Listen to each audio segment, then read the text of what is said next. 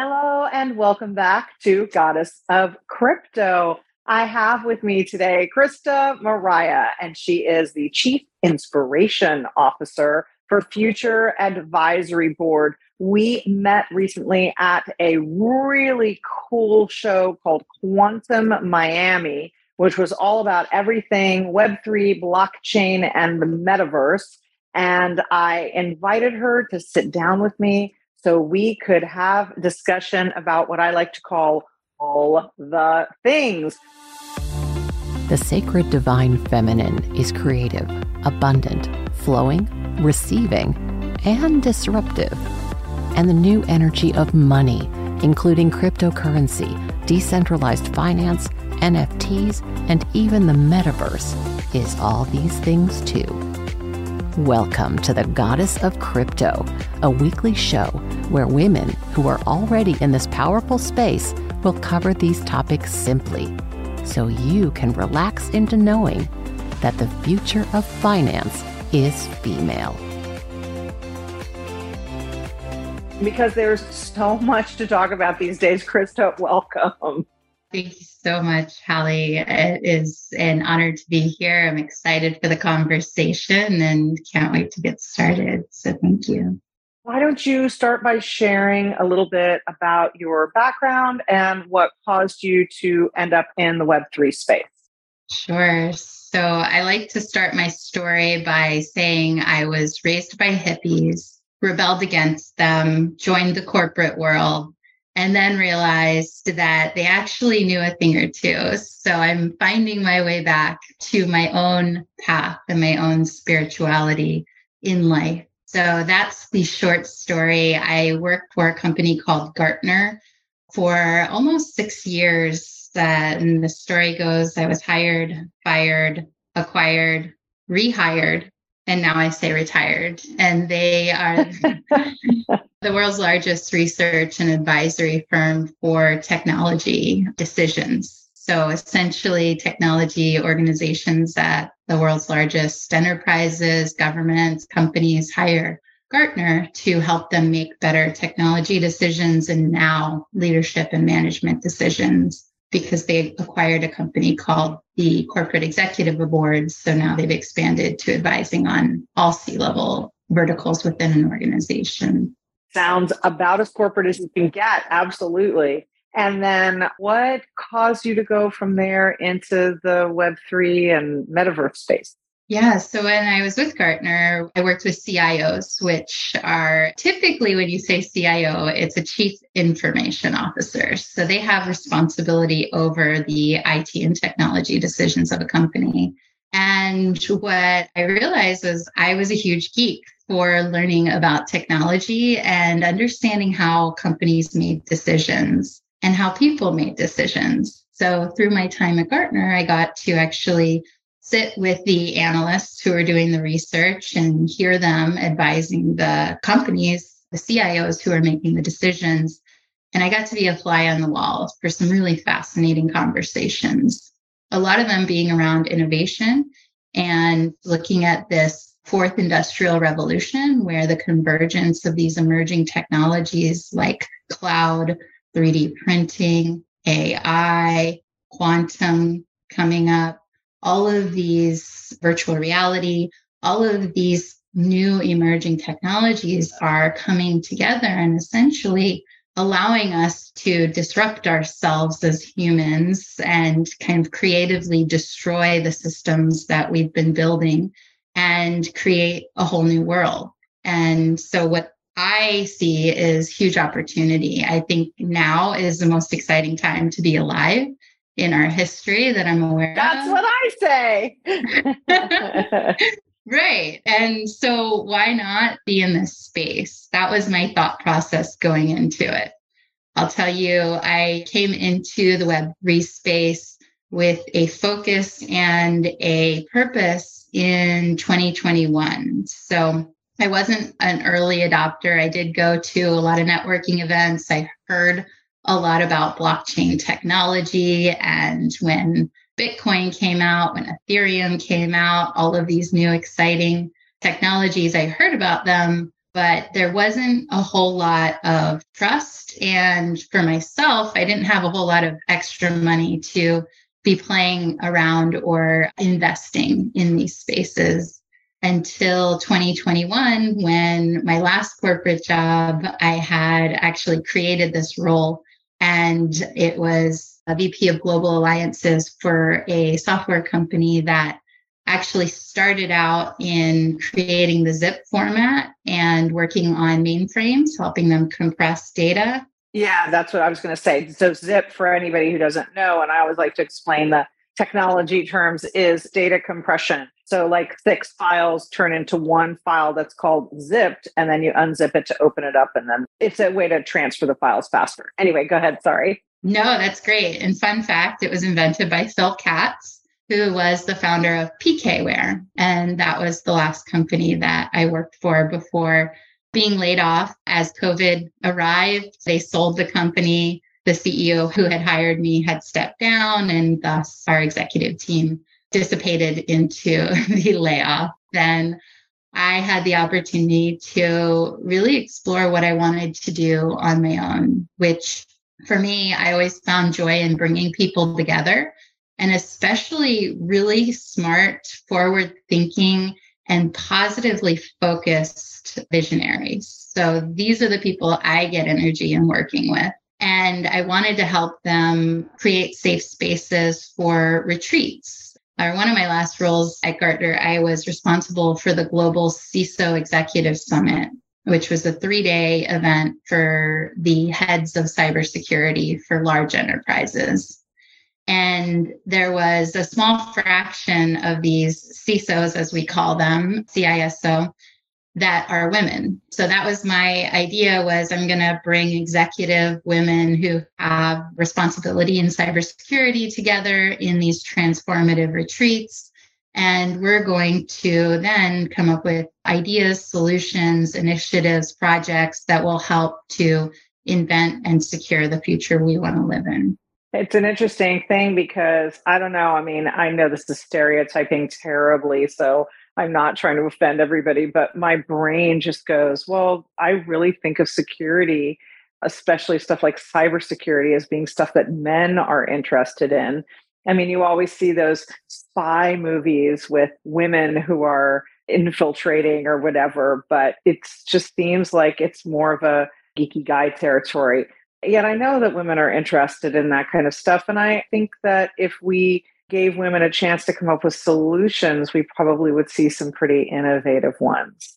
Absolutely. And I think that's what we're seeing as we diversify some of these more traditionally or stereo, stereotypically male fields like IT and cybersecurity. When I was running that particular event, it was 11% of cybersecurity or information security professionals were female. And that number has been growing, it's also been shrinking. It, it tends to rise when we put programs in place and we build a safe space for women to come in because as with male dominated industries, there can also be opportunity for behavior, sexual harassment, intimidation, and other behaviors that actually keep women from wanting to continue in the field. Yeah, that makes sense. At the show that we were both just at together, Quantum Miami, they did a panel on a women in Web3, and they had a woman there who was the head of a Deloitte and Touche advisory group for, I believe it's for crypto, but it could be for Web3 as well or blockchain. I'm not even sure. But she was very eloquent. And what she said that really made the most impact on me was we could potentially create fewer rules inside of a corporate environment to allow women to have more freedom to do what they want to do as far as their their whole lives. And i'm not saying this particularly well. What she was really saying is hey does a woman have to work a 9 to 5 job when she's also got to raise her babies or put her dinner on the table for her family or whatever might it be possible for us to say to that woman she this woman specifically was talking about flex hours and might it be possible to offer a woman flex hours And I was with a friend who's an investor who has a lot of different businesses. And I said to him afterwards, Hey, have you thought about that for yourself, offering this? And it was very interesting to get a man's perspective. He said, I'm sitting here listening to this panel and I'm like, why do we need this?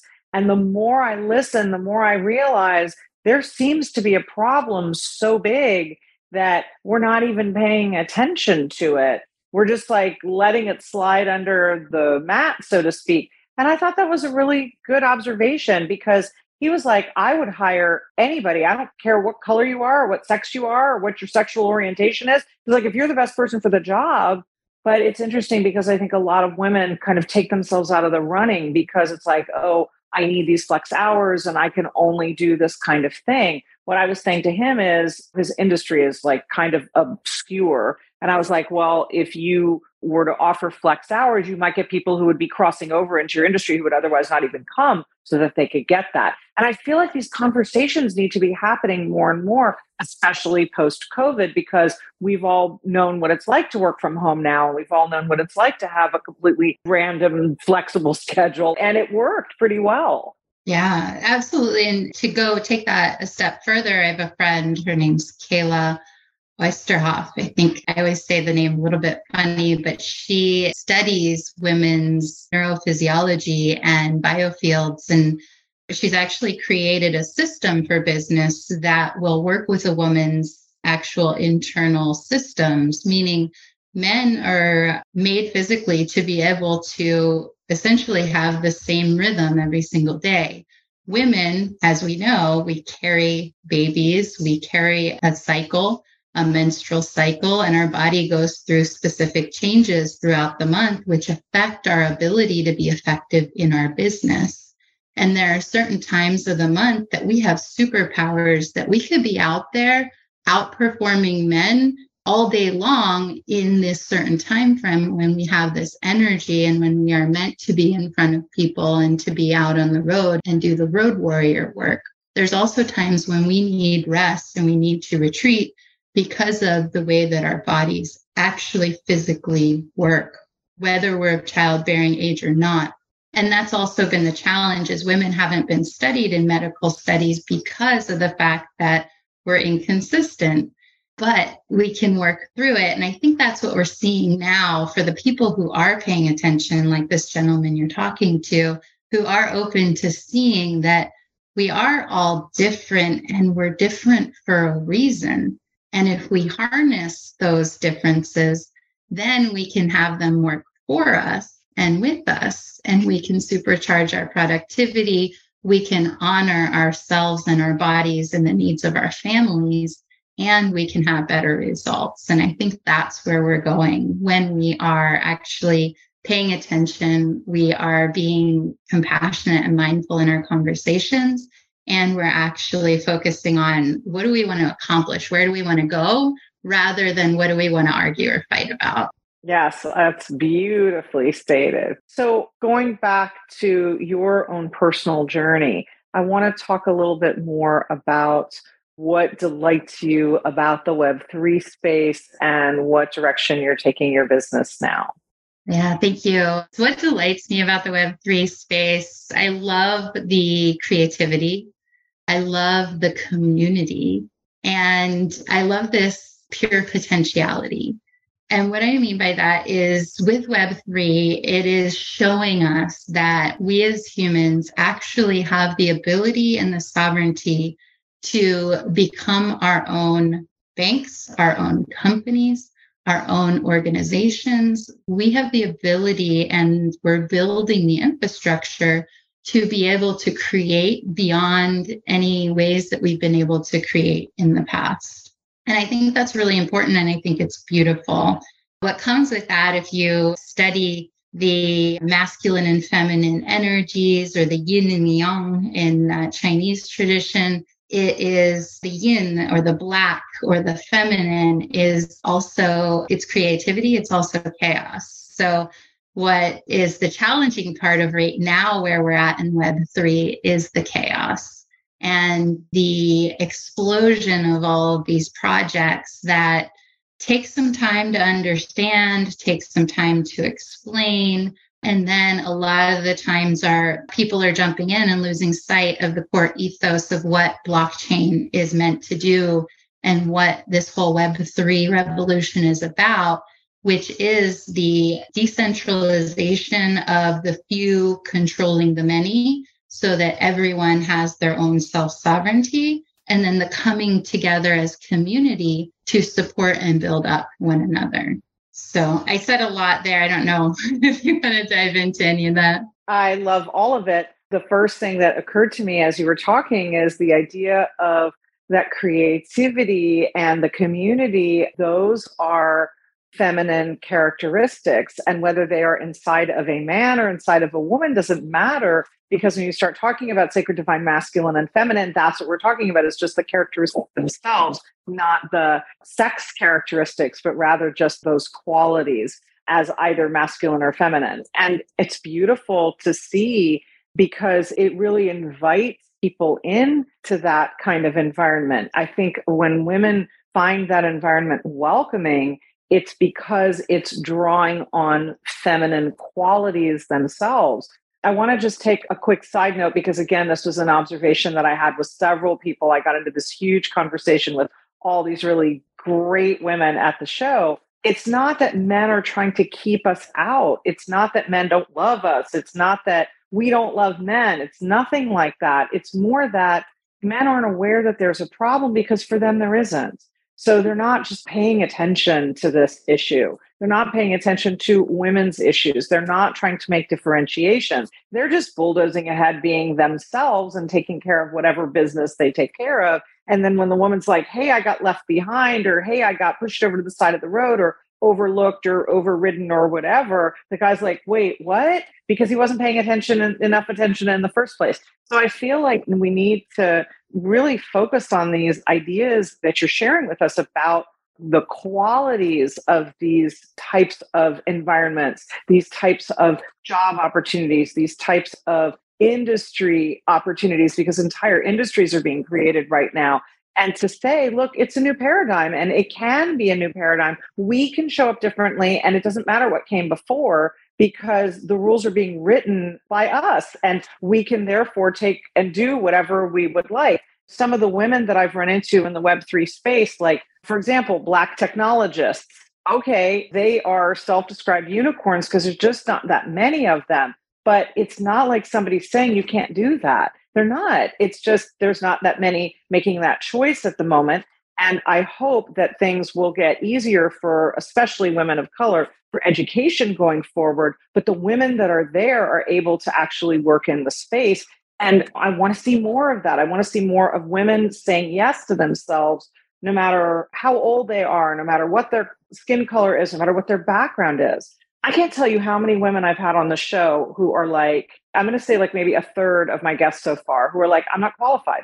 You can't have me on the show yet. Because, for example, one woman was like, Well, I just learned everything on YouTube. And I'm like, Yes, and assimilated it and built a whole whatever crypto portfolio around it or an education process around it that you now teach. And that's how this goes. We're all learning and creating and developing at core like we're doing it independently and we're doing it for the very first time. Like we are the origin story of Web3, for example. So I think that's really important. Also, a lot, I just realized.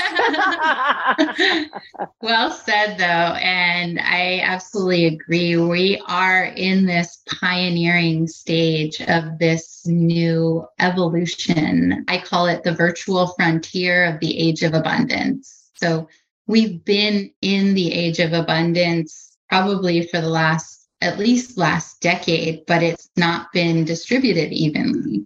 So we have scarcity and we have abundance and we've got lots of different perspectives in between. And the gold rush analogy that's why we call it bitcoin mining because there are people literally mining this new currency that's being created digitally as if it were going out to the physical mines and those in the US, the 49ers, and this gold rush that occurred. The same thing's happening. We're using a lot of resources. There are people who are brave and they're unafraid of the unknown and they're going out there and investing in these mining rigs and they're mining this currency.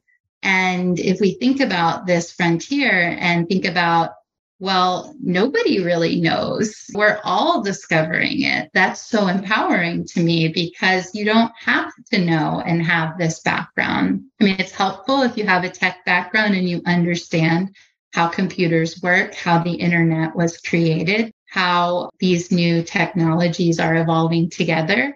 And there are a handful of books that you could read to get a really good insights into those. And then from there, you're on even playing ground with 90% of the world.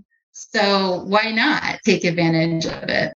Yeah, 90% of the informed world, because there's about 80% of the world that is like, what is that? I don't understand any of it, which is actually why this show exists because I want everywhere to know this is available to you and these are the women that are doing this and you could come play with us because it's just such an exciting time. So you and I had a conversation the night that we met about a metaverse and about the project that you're developing in the metaverse and I just want our viewers and our listeners to be able to hear about that because I was just so delighted by it. So please share. Yeah, thank you. So, when I started out in this space and really focusing in on Web3 and the opportunities for blockchain and cryptocurrencies and really building your own economy and your own community, I also recognized that we were building the new way of the future, which I actually realized was coming when it was 15 years ago. I listened to the book Hot, Flat, and Crowded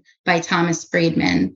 And it just painted this picture of the future where we would all be working and living remotely. We would only go into the city if we had to, and we'd drive our electric cars and we would plug in and sell our energy back to the grid because it was cheaper wherever we lived outside of the city to download it. And it was just like fascinating. And I was like, okay, this is really interesting. I want to live in a world like this. And I want to leave a legacy for my daughters that I help contribute to innovation, to keeping the planet alive and healthy and giving them opportunities to really just live in their own purpose and creatively. And I recognize that post pandemic, we are starting businesses virtually without even seeing each other in a lot of cases. You may be hiring your team and they may be on the other side of the world. And what that does is gives us the ability to instantly connect and collaborate. What it also does is it takes away from our in person connection and that ability to build instant trust it's much more difficult to do over a Zoom call than it is to do in a week long retreat where you're deep diving into transformational conversations and going deep on who you are as a human and how that affects the way you show up in your work life.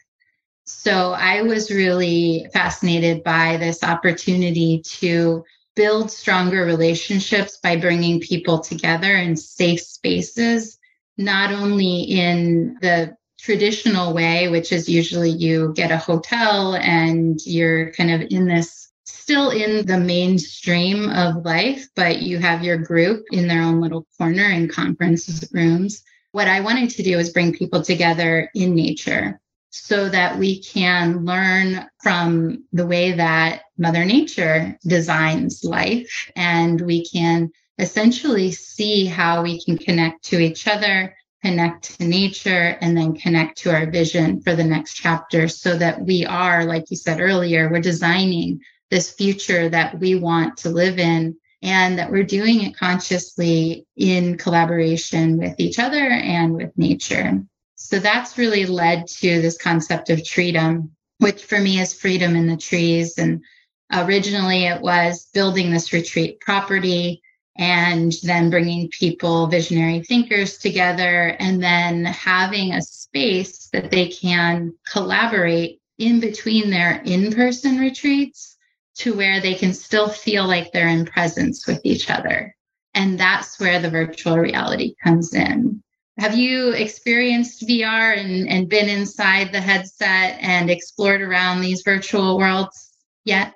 Absolutely. And in fact, I recorded an episode I think uh, it's probably going to be about a month old by the time this episode airs, where I just raved. I didn't even have a guest. I was just like, let me just talk about my Oculus and the metaverse apps that I'm madly in love with. And I was specifically talking about Supernatural and Trip, which I am playing with pretty much every day. Like I was just right before we started, I was like, well, after I interview Christa, I am going to go work out in Supernatural for a half an hour. The idea for me that I will look forward to create any space around working out normally it's like, well, if I can fit it in. And now I'm like, how can I build my entire day around making sure that this happens? Because I have such joy in that experience, partly because of the 360 degree environment, partly because the whole thing feels so real. But I also will sit down with Trip where I'm like, one of my favorite things is meditating in the cosmos or meditating inside of sacred geometry fractal spaces. And the fact that I can do that just, well, speaking of Trip, trips me out because I can feel my brain expanding just doing it. It's just such an incredible experience. To me, all of these immersive environments, I was talking to Mike Terpin, who is one of the, I guess he goes by Michael these days, Michael Terpin, who is, call him the godfather of Bitcoin. But he and I have known each other like 35 years. And we go back to when I was pioneering interactive movies in the early 90s. And he was a PR dude long before Bitcoin. And we were talking about the metaverse at the Quantum Miami show. And I said, What do you think of this? And what do you think of this? And he goes, Well, it's such a small market now because it's only got a few million users and adoption is taking so long. And I totally agree with him. I just found out that Google has scrapped their higher end VR glasses, looking now to go with something that's going to be lower end so that it can be more mass produced. But in the meantime, I can't imagine like what we're not getting because I'm sure that what they're like Google Glass was supposed to be absolutely incredible. But I get that for a market to really have value these days, a few million users isn't enough.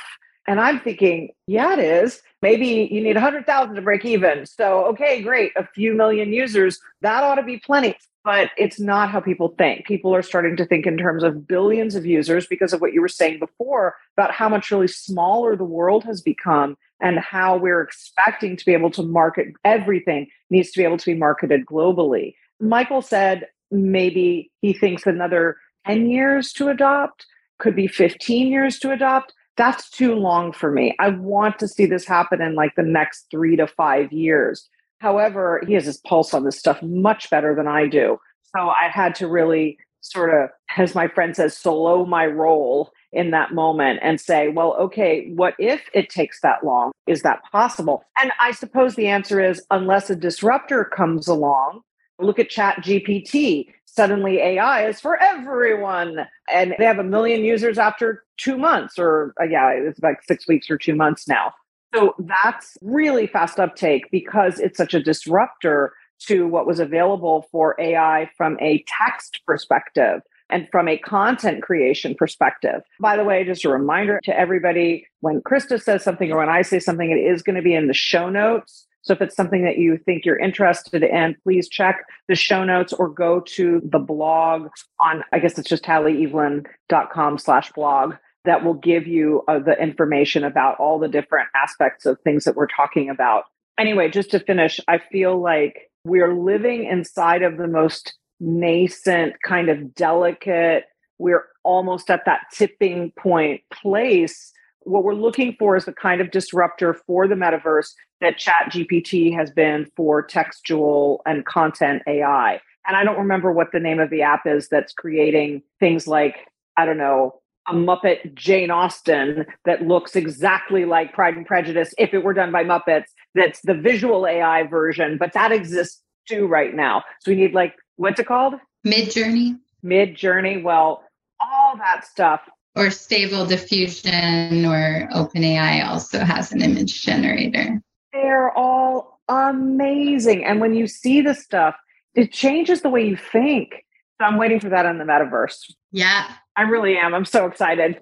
I love what you just shared there. And I would say so there's a couple of books I would recommend just to that point. There's Peter Diamandis and Steven Kotler wrote a trilogy of books that really got me just excited about what's possible and showed a different perspective than the kind of doomsday climate change, we're all going to blow up the earth kind of perspective. So there is abundance, bold, and the future is faster than you think. And those are the three I would recommend. I listen to my books on Audible or on there's an app called Libby that you can get audiobooks from your local library for free. Those I would highly recommend listening to and seeing. There's also a book called AI 2041, and it's written by a sci fi movie writer and a futurist. So it's based on, it's got really great stories, and it basically kind of tells the story of what life is like in 2041. Oh, that sounds delicious. It's delicious. There are many different chapters and scenarios. So I would highly recommend those.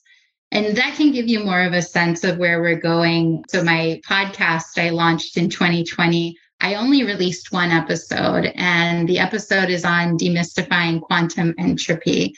And the CEO I interviewed has a company in Australia, and they provide quantum random number generators, which large banks are using to help protect themselves for when quantum comes. And when quantum comes, what I mean by that is quantum satellites that allow for quantum internet that will be then mass adopted because we have quantum computing right now. And then if you talk to spiritual people, they say, I'm in the quantum field all the time. So that's with our own human technology without any quantum satellites. But quantum is going to be a game changer as well. I hate to say that I understand being in the quantum field from the perspective of quantum physics, but I've studied that enough. Joe Dispenza, for example, all of his books talk in a very kind of, I'm going to say more English way, more easily to understand way about quantum physics. I've studied enough quantum physics to understand the basics of what you're talking about when you say the quantum field. But what I'm going to say is that I need more of an explanation of what you're talking about when you say that, both what the quantum field is. And to be honest with you, you're the first person I've ever heard use quantum as a noun like that or as an industry. I'm not even sure. So help me to understand or help our listeners to understand what you mean. Yes. And it can be really difficult and take a lot of time to fully understand and digest this. But you have quantum computing, which is actually creating computers. Many of them are the size of giant buildings that are using quantum technology, meaning there is an ability of these different particles to gain resonance and communicate with each other. It's called quantum entanglement. So you can send a message from one particle to another particle without any interference because it's an instant communication. In other words, it's not going from point A to point B. Once point A gets it, point B gets it at the same time, right? Exactly. Because point A becomes point B yes, I'm, that seems like basic quantum physics stuff. I guess I just didn't realize that you were able to do that using a computer at this point. Okay, the top of my head is coming off right now. Keep going. This is so exciting. Yes. And so that's technology. And if you listen to the episode, you can get to it from my website. It's krista.one. You can hear more about what quantum entanglement is, what quantum random number generators are and what the quantum internet will do to disrupt the technology we know of today. One of the biggest things is it can essentially break through because the other part of quantum is so computers use ones and zeros to communicate into all of these different languages. So it's a one or a zero. With quantum, it can be a one and a zero at the same time. So that gives you exponentially more computing power, which can also break cryptography exponentially faster. So, cryptography, which is the basis of our security, we're saying cryptocurrencies, they're all based on this basically assigning a random string of numbers to create a lock and a key system. Yes, the hash codes. Yes, the hash codes. They'll be essentially obsolete once quantum computing, quantum internet becomes mainstream. Because you'd be able to break into anybody's wallet in like a second. Exactly. Well, I hope somebody's working on solving that because otherwise, no matter how much Bitcoin you have, that's going to be useless. Although I suppose at that point we could then use our quantum computers to steal it back. I'm hoping. My thought is okay, there really is no solution to cybersecurity right now. And I don't know that there will be any solid solution in the future because as soon as the security catches up to the scam or the hack, they're finding a new way to get around it. It's always this cat and mouse, and it's helping each other get better. And at the same time, it causes a lot of havoc for companies, for people, for humans. Back to chaos. Yes. Back to chaos. And this is the world we live in. My solution, I mean, there's super simple solution to all of this. And it's essentially if we were all being the change we wish to see, if each of us had respect for one another and we didn't do those things of stealing from others, tricking others, scamming others, then we wouldn't have any of these problems. Which means that if we want abundance and we want shared abundance and equal abundance, then it levels the playing field and then there's no need for that stuff. Yes? Exactly. So, like we said earlier, the, the human beings alive on the planet at this time, we all have opportunity and we have the ability, the power to come together, to work in community, to support each other, lift each other up. And the more that we do that, the more we can be that example, then the more then that can spread. And I know I'm going to have a lot of naysayers who say, this is never going to happen. This is human shadow. This is the way we operate. I get that. And I want my life to be that example of, hey, we can do this if we can prove it in small communities, which is what we're doing right now. As we distribute and as we decentralize, we're building these smaller groups of trusted communities. And if we have the right orienting system, if we can all understand that we are essentially spiritual beings living this human experience. The way I see it is it's a simulation already. We're already in the matrix. It's now understanding that we have the opportunity with our free will to be able to guide this next evolution in this age of abundance it's probably a lot deeper dive of a conversation to understand and to explain the systems we're working on and building now to be able to make this a reality. But we do have that in my own journey. Once I said, I'm going to go off, I'm going to live on purpose, I'm going to pursue this passion for freedom, for bringing people together in these transformational spaces and retreats and for supporting these visionaries who are actively changing the world. I also met my partner who has been working on this system to be able to give the framework and to be able to essentially zoom into the human psyche in virtual reality and be able to see how do we actually make decisions and how we are all actually following these laws of light and these the light language that exists, but we just don't know about it. It sounds, uh, I know, can sound a little esoteric and out there. And then it's like, okay, how do we ground this in reality? And in reality, we are merging with technology in the fact that we are having these conversations through technology. It's carrying our communications. We're using now AI on a massive scale to where you can't tell whether a human wrote something or a computer wrote something. And often you can't tell whether somebody on camera, whether that thing was something that they actually said, because now they have those things they call deep fakes. And if they have deep fakes to the point where you can't tell today, now, the difference between reality and a fake thing, I can only imagine what things are going to be like 10 years from now. I think it's Marshall McLuhan said that information was speeding up to the point where like we can never catch up with it again. I loved what you said about that we are merging with technology. I never thought about it like that, but you're right. I mean, we're communicating through technology. People are hearing this episode or seeing this episode through technology. We are transmitting our thoughts, magnifying and amplifying our thoughts through technology. And for the most part, especially as we move to a more virtual environment, we are using technology in every regard. I was at a family reunion of over 40 people on a Saturday, uh, my girlfriend's family.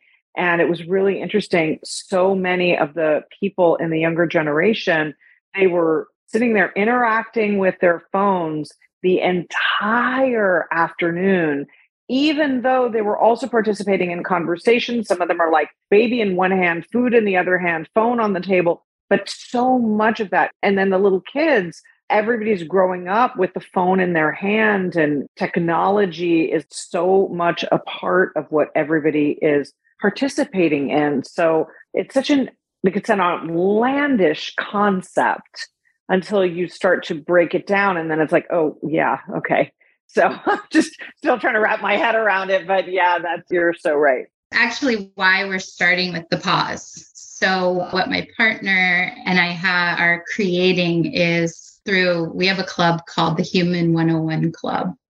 And in this club, we are exploring what it means to be human and we're mapping it in virtual realities. So we've got this meta map of the mind that explains this color language and the fact that a pause is basically two ones.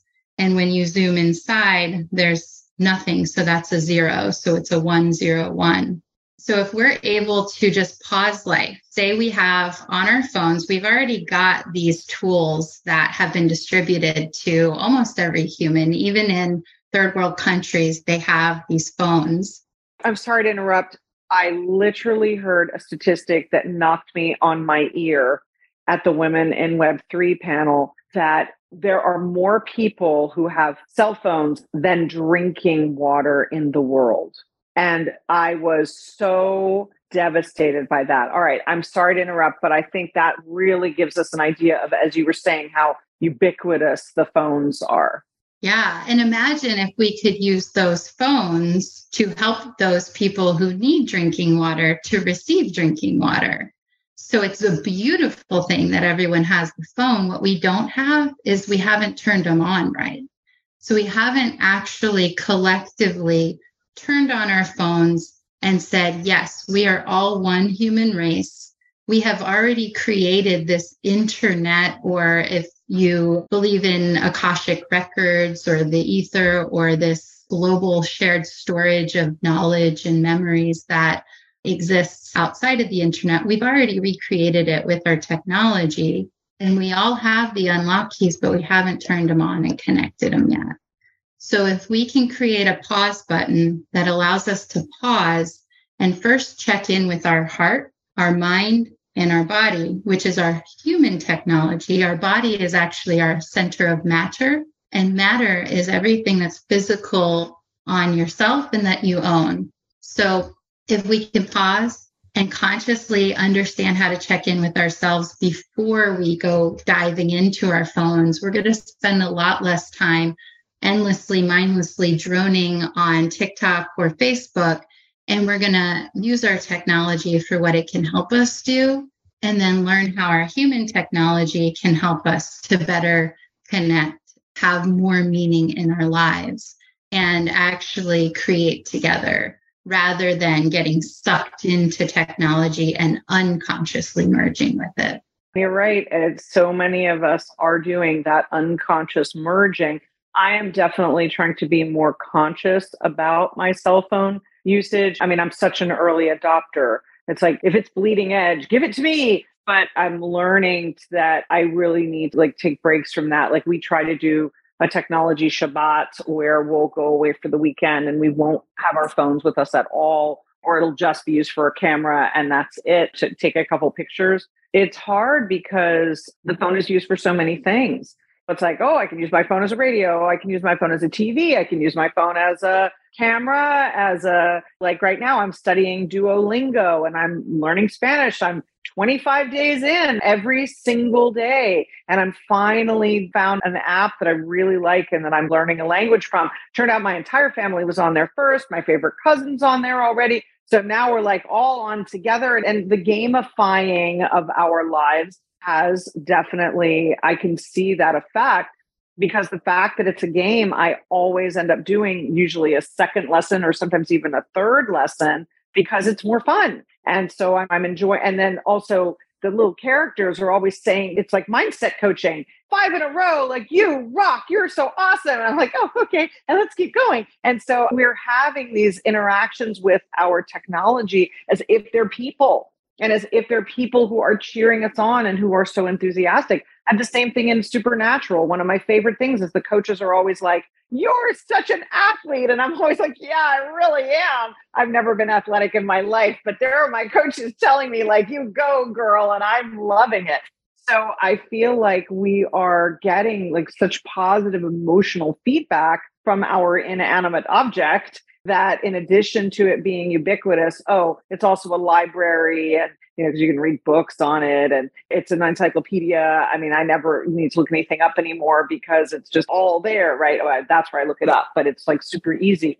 So there's so much that our phones are are for us and somebody just invents like a girlfriend boyfriend app. I mean that's it. Like we might as well all like society will just wither and die because it won't need it, it won't need any interaction whatsoever. We won't have any human interaction. So i don't know. I mean i'm excited to see what happens with the technology of the future. What i love about what you've been sharing throughout this episode is that you see a positive future and I think so many people, as you said, see that negative, like climate change and politicization. Okay, I've said that all wrong, but the politicking of the world.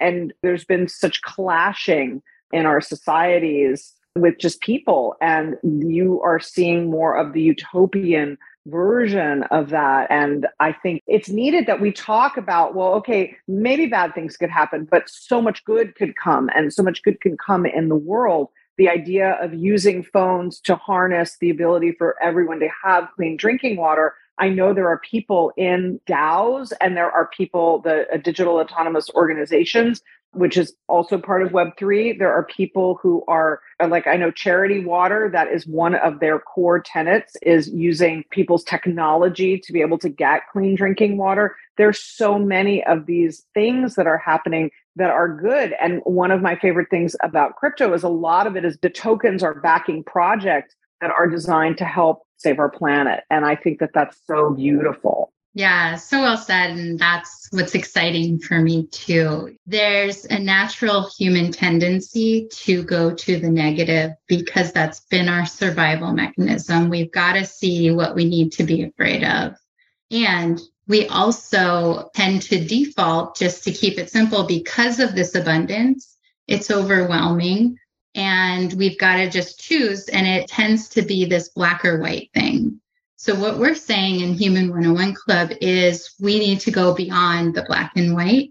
And when you go beyond black and white, you see that white is actually a spectrum of color. And the color is just the one ray of light broken down into this. You know, you take a prism, you take white light, it then turns into the spectrum of rainbow. If you also work in computers, you've designed anything, you may also understand that RGB, red, green, blue, is the base language of computer color. So we've already have a language that exists there that both humans, if we understand what red, green, and blue means generally, and we use that to communicate, then we can soften some of our communications and be able to teach ourselves to be more conscious and to go beyond these opposite dualities that cause us so much friction and conflict. So then we can see these greater possibilities help me understand. I'm sure we're like so close to this being the longest episode ever recorded, but I just find everything you say to be so fascinating. Help me understand how using RGB as a like language of color on a computer how does that help us communicate better as people? Yeah, so the idea around it is to give essentially a buffer between language. There's so much that gets miscommunicated, and people can get offended, and people can really take things wrong the way we say things. So if we give a buffer before and we teach ourselves that red represents my body, green represents my heart, and blue represents my mind. And then we're learning to check in with our heart, our body, and our mind before we're going out there and communicating and saying things out into the world that are then going to become part of our public history and our legacy. Then we're taking that pause, and I could say, you know what? I'm going into this. I know that my brain is foggy and it's a really dark, kind of in a dark place, in a dark blue. It's not turned on right now. And maybe my heart is a little bit also constricted because I just got in a fight. I was really angry. My heart shut down. It's very dark green. And then my body, I've got all this energy. Maybe it's fully on, but it's just not in a good place. So all of these can represent different colors on the spectrum.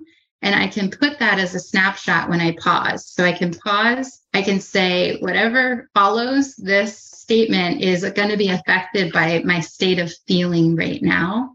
And then that can give a layer of context. And it can be very confusing. And there's part of that confusion is on purpose because we're trying to be really clear and sharp with our language, but a lot of the times we miss the mark if we can put a little buffer out there and have people stop and think, okay, before I react to this, before I judge others, before I go in and put my perspective, I know that this person isn't fully on, and this person may have some other things that are affecting what they're saying. So it's just giving a little bit of a buffer and a little bit of a pause before we respond and teaching us to actually understand our own human technology before we go in and throw out our perspective out into the world. And the other thing that's really important, and we could probably do a whole nother episode on this. And I want to introduce you to my friend who's the chief wellness officer at TRIPP, who could give you a lot of background there on that experience as well. But the other thing is it's so important that we pause and learn our own human technology before we merge so that if one of these apocalyptic, I believe all apocalyptic movies, these dystopian futures, our future selves telling us, hey, you don't want to do this. Like, find a better way, be more creative, and don't let this happen. This is your warning. You have free will, but this is your warning. Don't do this. So we also need to learn how to use our own human technologies. We're starting to see clairvoyant, telepathic, all of these things. We have examples of humans who have these supernatural capabilities, and they're only going to evolve as we evolve. So we need to understand our human technology so that if God forbid a pulse hits, we don't have internet, we don't have the chat GPT or midjourney to rely on to do our work for us, we can still connect with ourselves, connect with each other, and do it in a way that is humane and respectful to one another. Beautiful. I'll leave it at that. yeah, I was going to say, I could talk to you all day. I always ask at the end of every episode, what's one more thing that you want our viewers and listeners to know? Know that you are a super bionic computer. Your body is your avatar. It is amazingly intelligent and connected, and that every single human being on this planet, no matter what gender, race, color, where you were born, we are all innovators. That is our role as human beings to be that connection between the heavens and the earth, the space and the ground. And every one of us is important. And if we can actually see that and see these puzzle pieces, then we can come together in a global game and we can actually solve global problems by playing together. Thank you so much.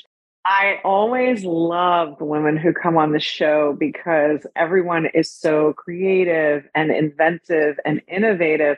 And I always hear such fresh and new ideas. I have to say, in all of the episodes, I think these are the deepest, most powerful new concepts that I have ever heard. And it's been my pleasure and my honor to get to interview you and to and to have this conversation. So thank you so much, Christa. I know that you all will be hearing more from Christa because wow, what a mind blower she is. I hope that you will share this episode with all of the women in your life, your mothers and your daughters, your friends, your girlfriends, your wives, and just make sure that every woman knows about Goddess of Crypto so that she can empower herself. We know that the future of finance is female and that we can't be what we can't see. So share this episode so that we can all make the world a better place, which is the world that Christa wants us to be living in, and me too. So thank you so much, Christa. And until next time, everyone, I will see you on Goddess of Crypto. Every week, transformational wealth coach Hallie Evelyn leads a conversation that helps to ensure that women everywhere can learn to surf the coming tsunami of the new energy of money. You can find her at goddessofcrypto.me. That's goddessofcrypto.me. Be sure to subscribe to Goddess of Crypto on your favorite platform or watch the show on YouTube. And remember, wealth isn't just your privilege it's your right.